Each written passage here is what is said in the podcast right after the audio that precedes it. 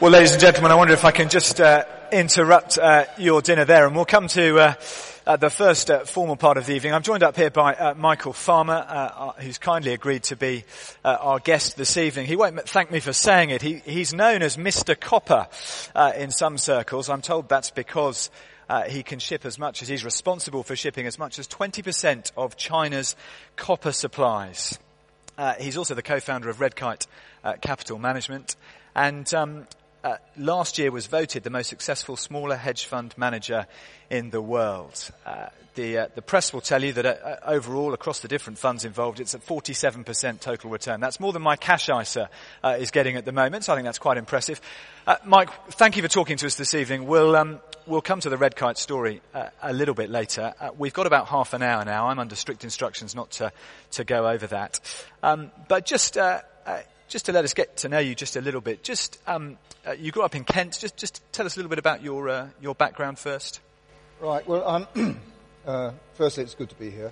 Um, background, sort of childhood was not a particularly happy one, to be frank. Um, my father died when I was four after the war. He was alcoholic. My mother was alcoholic. We, we had a, my sister and I had a pretty rough time, frank, frankly. So. Um, Boarding schools, sort of rather cheap boarding schools and brutal places, that sort of thing. But and left school at eighteen. Okay, okay. Well, we'll uh, we won't uh, we won't ask you to relive all of that.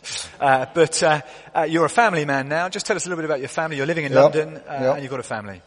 Jenny, my wife's with me. Um, we've been married, I think, thirty-eight years. I better get it right. Um, thirty-eight years. We have three children, and uh, Ellie, our eldest, is a clinical psychologist. Um, she's married with two children, and Antonia, our second daughter, is married with a daughter, and they they live in Tokyo and work in a church in Tokyo.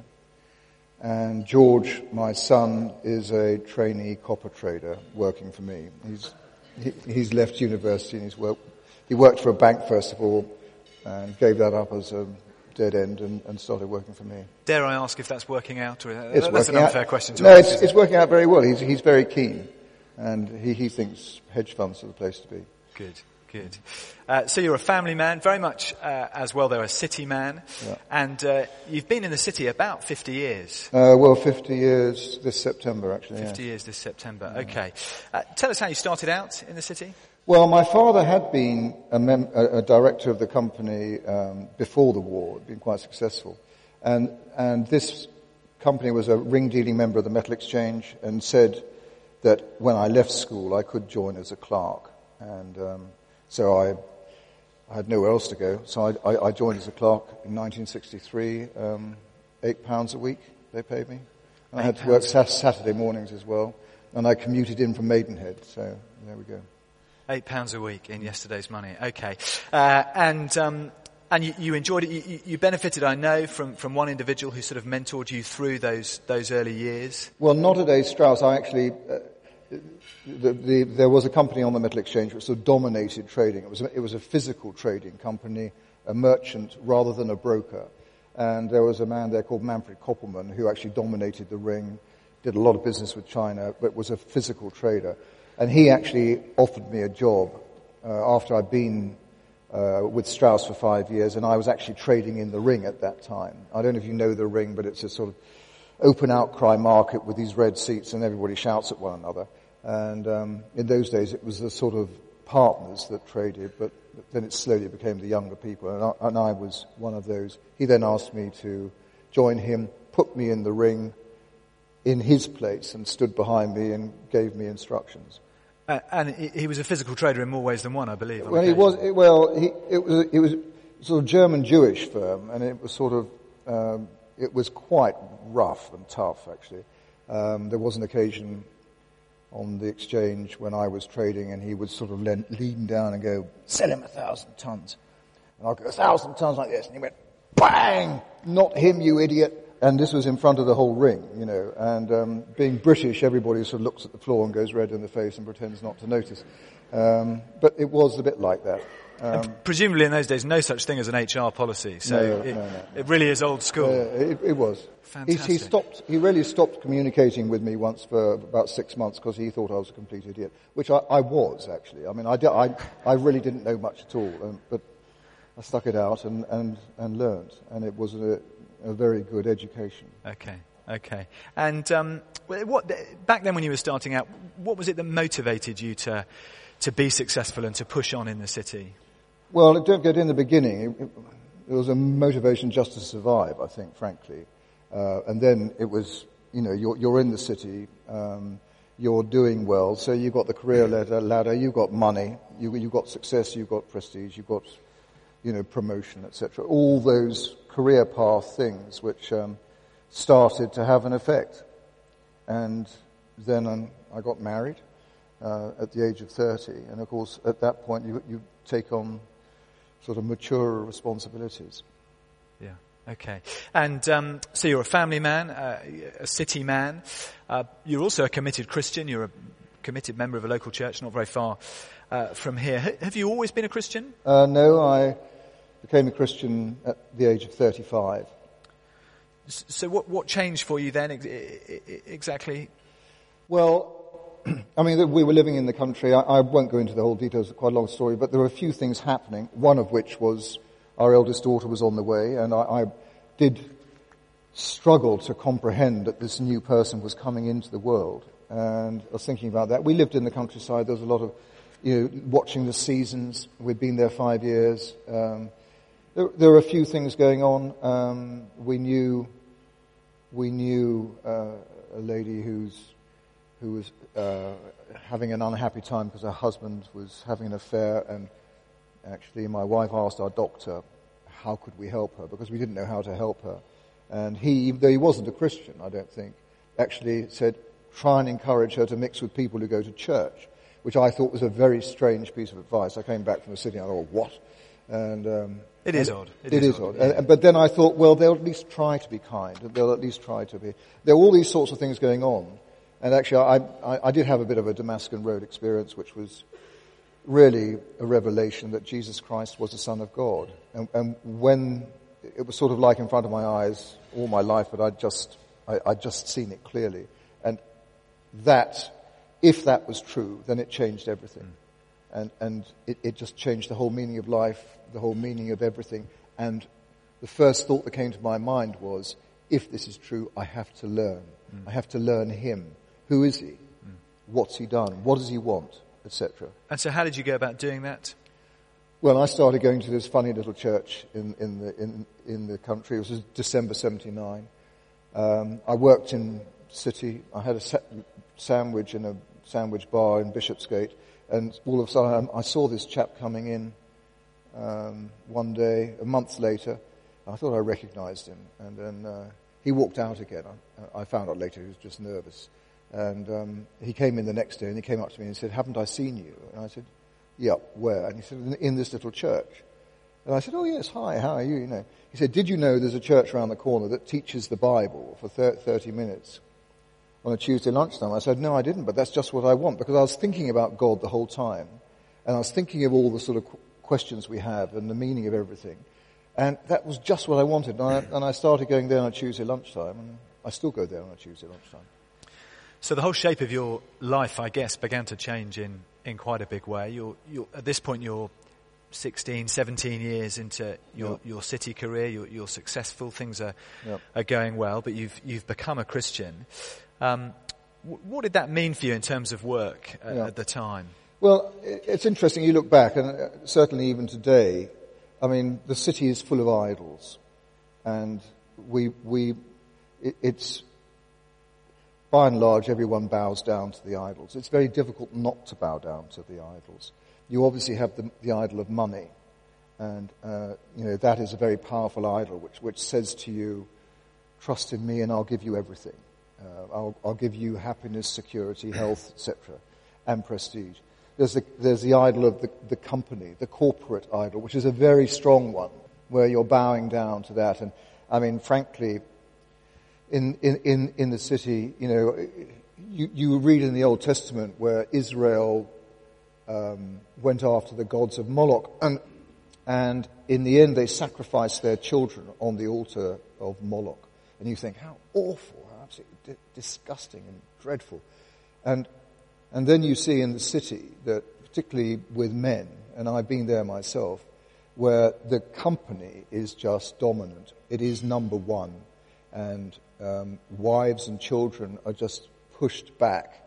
And, for instance, you know, you're, you're, you've got a, you're going out special evening with your wife, and all of a sudden the boss says, well, Michael, could you stay on? There's a meeting. We've got this investor going in. So first thing comes to your mind, ring up your wife. Sorry, dear, I can't come home. And, you know, that happens so often. And in the end, you know, we end up sacrificing our own wives and, and children on, on, on the altar of the company god, frankly. And you see it in the city the whole time. So there were these gods that one was bowing down to. And I had to learn not to do that. Yeah. And, and that's quite difficult. It's very, very difficult. I mean, when I first became a Christian, I mean, one of my first prayers was, Lord, please don't let anybody on the metal exchange know I'm a Christian, you know, because it was just embarrassing, you know. I mean, there was Mike Farmer, and oops, he's become a born-again Christian. And, you know, and I, but actually, in God's grace, he let everyone know that I was a Christian within about two years. So, and, which is an answer to prayer of sorts, I suppose. Well, he gave... He, He gave the right answer. I, I was praying yes. for the wrong answer. Yes. Yeah. And, and why was that? What, just articulate for us the, the sort of the concern, the worry about people knowing that well, you've become a Christian. One's embarrassed, I think. Um, and, and actually, one of the verses that hit me when I first started reading the Bible was in Mark's Gospel, where Jesus says, um, "If anyone comes after me, he must deny himself, pick up his cross, and follow me." And, and the end of that paragraph, he says. Um, Uh, and, and anyone who is ashamed of me, I will be ashamed of him mm. when I come with my holy angels. And there was, I just thought, like this, you know, I am ashamed mm. of him. I don't, you know, I don't want to admit him. And I must admit that even today, you know, you, you get challenged with certain things and you think, oh, well, I'll just keep my mouth shut. Mm. And that's the same as being ashamed. Yeah. You know. Yeah. So still still not easy today no, to, it's, it's, to be a Christian in the city. Yeah. Yeah. yeah. It, it Okay. Uh, so at this point, you're, you're thirty-five, uh, things are going well, you're already successful by most people's, uh, standards, I guess. Uh, and now you've found God, uh, which presumably means you're either perfect, uh, or having a midlife crisis, I guess, depending on which way you, you, you come at it. Um, just tell us a bit about how things progressed then career-wise from, from there, sort of through the, the nineteen eighties, the nineteen nineties. Well, I mean, first, just coming back to the point that I, I was a Christian. Uh, I was at Phibro Salomon. I went back to Manfred Koppelman, actually, who was then had been taken over by Phibro Salomon. They were the largest commodity trader in, in the world at that time. And he was talking to you now. He was, in fact, yeah, he wanted me back. But he was retiring. And, in fact, in the end, I took over from him in charge of base metals. And um, there was an occasion there where the chairman of the company asked me to go on this board, which was the, the, the trading board, global trading board, in charge of base metals, which was a huge promotion, a huge, you know, I mean, it was, you know, you, there, there was hardly any higher place to go. It was great, you know. And I, and I thought to myself, I was, you know, the obvious answer would have been yes. But I just, there was a warning bell in the back here saying, you know, hang on, hang on, hang on, think about it. And I went home and I prayed. And um, in the middle of the night, I was thinking about it, and I thought, I have to tell him I'm a Christian. I'll do it, but I have to tell him I'm a Christian and that there are there are things more important than the company. There are more important than money. And so the next morning, I mean, it was, he was these Jewish guys from New York, and um, I said, Marty, I'll do the job and I'll try and do it well, but you need to know something, that I'm a Christian. And that means that God is more important, and my family is more important, and then there comes work. So just bear in mind, you know, weekends and other things, I will say no. Now, on that basis, you can offer me the job or not. And so he he, he still did. But the, there was that sort of battle going on within one. You know, you're working hard, but you're not doing everything for money and for the company. You're actually working. You're, you've got this Christian background the whole time. Prayer, Bible study, meeting with other Christians, which is what I tried to do in the week. I s- sprinkled throughout the week. There'll be a little prayer group or there'll be a Bible study group, something which would pull you out and say, actually, hang on, there is a creator. I am a creation, and there are more important things than money and the company.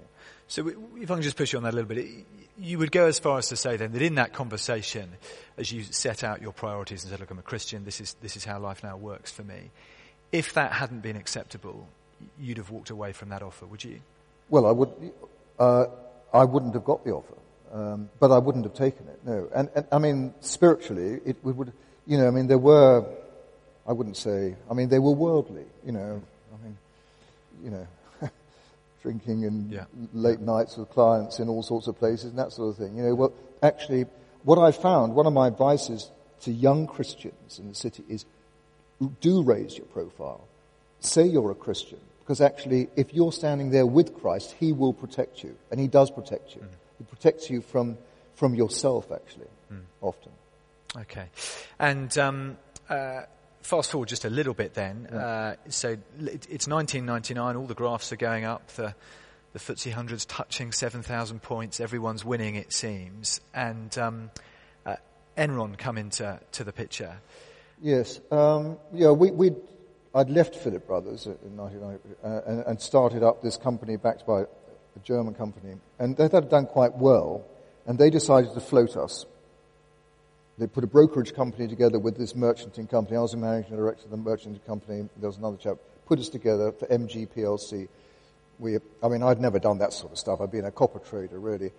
And then we had Lazards and Casanoves and Freshfields and, you know, all these wonderful people all around us, uh, terribly clever, and going on road shows and everything else.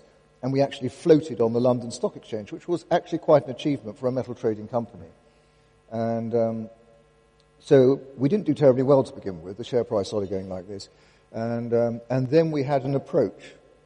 Uh, and the approach was from Enron. And they paid sixty percent premium to the float price cash for us. They wanted us to put metals on Enron online, really. Uh, but they, they were they were powerful in natural gas and energy, but they didn't have metals.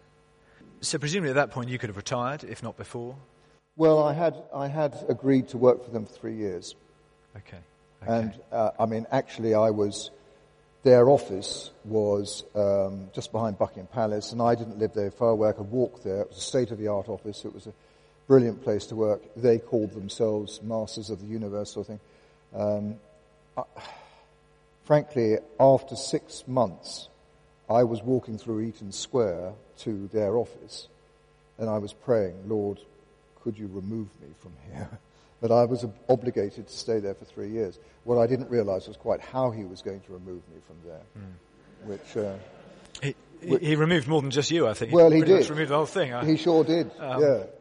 And um, so just uh, just just backtracking uh, just a step then. I, presumably, therefore, there's a bit, it's a little crass to talk about, but there's a big payday. Personally speaking, uh, a cash offer, sixty percent premium, it must be tempting to walk home and think, I'm there, I'm I'm, I'm impregnable. Well, I would never think that. I mean, but certainly as a Christian, I mean, this is, this is the wonderful thing about the Bible. It actually says, my word is a, a lamp for your for your feet. It will guide you through life. It talks a lot about money. Um, I mean... Money is not the root of all evil. It's the love of money that's the root of all evil. It can be used for good or used for bad.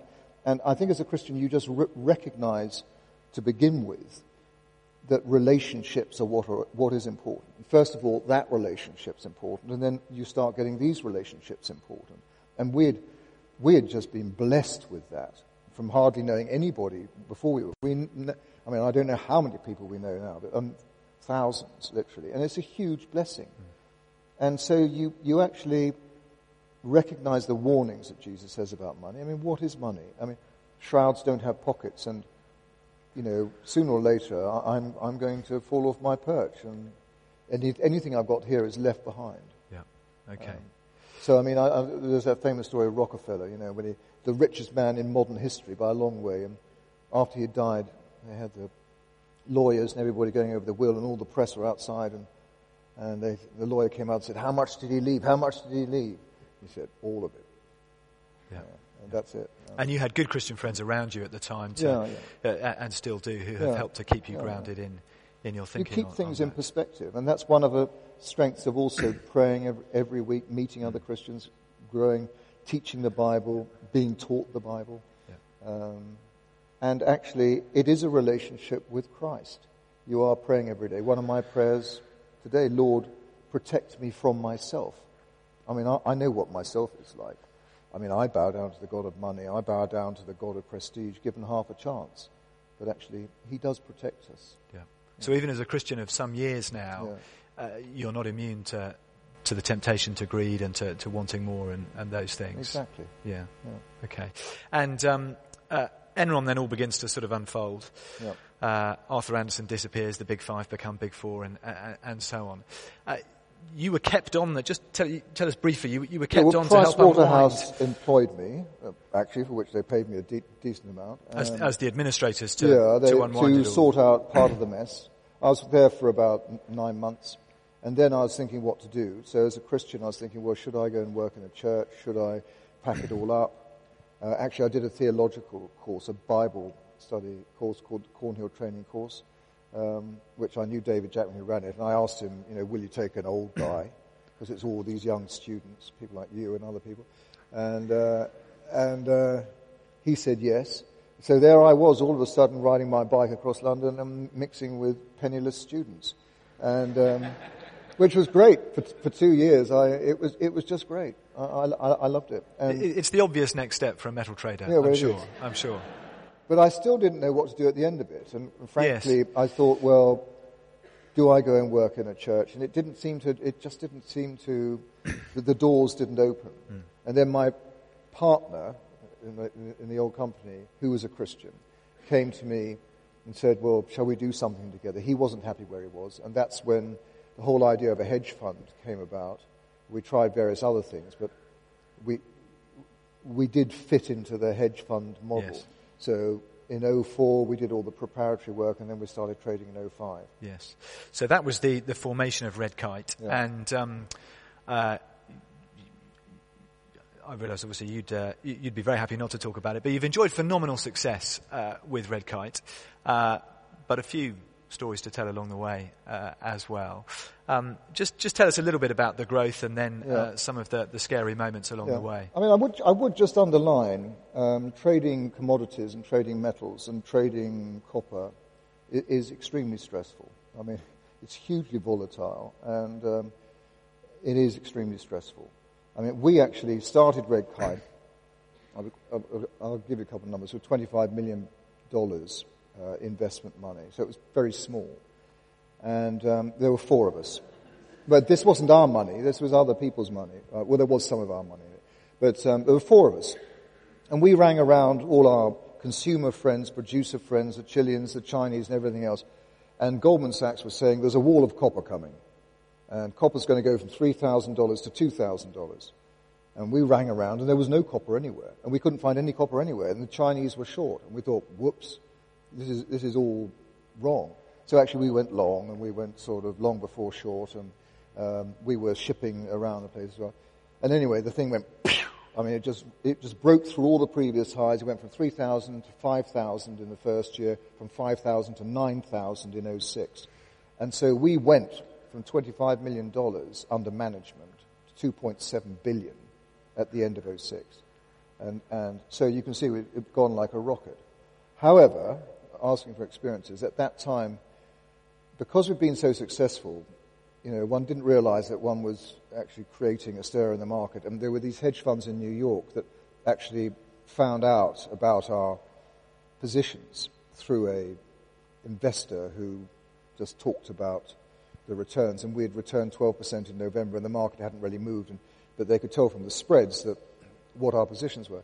And then in January oh seven, we were attacked. There were about three three hedge funds colluding together, and they attacked us. They, I, I won't go into detail of it, but they they just moved the market so that our valuations went horribly against us, and we we were down thirty percent in twelve days. Now, if you work thirty percent out of two point seven billion, it's a lot of money. And I was sleeping one hour one hour. a night. I mean, it was horrendous. And what was I doing? I was praying. Lord, what is this? Help. What is this? You know, stop it. And I was thinking, it's because I'm a Christian, and I'm, because I'm teaching the Bible. It's a it's a sat- satanic attack. And I was, all these thoughts were going through my head. And then I asked our minister in the city, I said, could you pray? And he said to me, Michael, he said, Michael, you know God is sovereign. He is, he is sovereign. He knows all that's happening. He, he knows what's going on. And, and then he had referred me to these verses where Paul, the Apostle Paul, is talking about this thorn in his side. And he'd pleaded with God for the thorn to be removed. And God said to him, to stop me from being elated, the thorn is left there so that my strength is shown through your weakness. To stop me from being elated, he was sort of saying. And I went, ah, ah. So it's my Father in heaven who is good and is giving me a good thing. And actually, what am I? I'm proud. Here I am, just rocketed up, thinking I'm, I'm the great Mike Farmer. And actually, it was an extremely humbling experience, but extremely good experience. I mean, I look back, and, and humility, um, well, certainly getting rid of pride is, is enormously important. And God worked that painful experience in my life to do that. And I'm very thankful that he did. And one of the things I say to my investors when they invest their money is, I said, you know, you, you ask the risk, what's the risk in this company? We've got a risk department, they've got risk parameters, and they've got V A R and all this other stuff. And I said, you know what the biggest risk is? It's my pride. It's me saying I'm right and everybody else is wrong. And I've seen it t- time and time again. You've all seen it. You've read about it in the newspapers. And that's what he, he humbled me. And I'm very glad he humbled me. And I pray that he'll always humble me. Because what am I? I'm, I'm just a creature, and, and all glory goes to him. And so presumably, in, in very extreme terms, it was very clearly apparent that yep. it, the Lord could take it all away. Absolutely. Take it all away. And he could take it away at any time. I mean, one's whole attitude to money. You know, in the old days, well, as a Christian, it was probably like that, right? But as a Christian, you're, like that, you're, you're fully aware. And, and one of my prayers, albeit reluctantly, is, Lord, if it's going to damage me spiritually, take it away. I sort of pray it reluctantly. I said, it'd be better if you don't, but you know. But he might. You know, he might. And, and if he does, so be it. I mean, I've only got so many days of life here, and one of these days I'll be with him, and I'm not going to take it with me. So one just trusts him. And he is my Father, he's a good Father, he loves me, and he gives me good answers. The Lord Jesus is my shepherd, and he is the good shepherd. So you went to the market, swallowed your pride. Yeah. Uh, Yeah, I actually went to the enemy, first of all, and um, offered to do a deal, I mean, which was talk, talk about eating humble pie, and he just played with me. But then I, and he said, well, I'm sorry, Mike, I like, like the positions. And then I went to an investment bank in the city and said, I want to do, I, I, had, you know, I, I don't have to, but I want to do a big deal. Will you do it? Fixed price. They came back at a big discount. Well, it was a, a discount of four percent of the value of the fund. And I had this moment where I went, oh, I can't do it. But in the end, I just did it. And that, thankfully, all the ratios fell into place. And one was deeply wounded. I mean, the, yeah. the fund was wounded. Yeah. But, you know, one survived. I gave, our, the partners gave back to our investors um, sixty percent of the fees they paid for the previous year. And, and that was a move which... You know, looking back, God guided us in. And in fact, a lot of investors said, you know, if you hadn't done that, we wouldn't have yeah, been with you. Yeah. Uh, but then br- broadly speaking, since then, performance has g- generally been good. Would that be fair to say? And you've, you, you, yeah, by and large, we've kept our heads above water. Yeah. And um, uh, uh, strong strong performance the last couple of years, uh, January eleventh, January twelfth, um, most successful, smaller hedge fund manager in the world, that sort of thing. Uh, um It's a little crass to talk about these things, Mike, but, but forgive me. It's helpful, though, sometimes just to put some numbers on it. Uh, the Sunday Times Rich List last year puts you at one hundred twenty million pounds, uh, up, I think, from uh, the year before.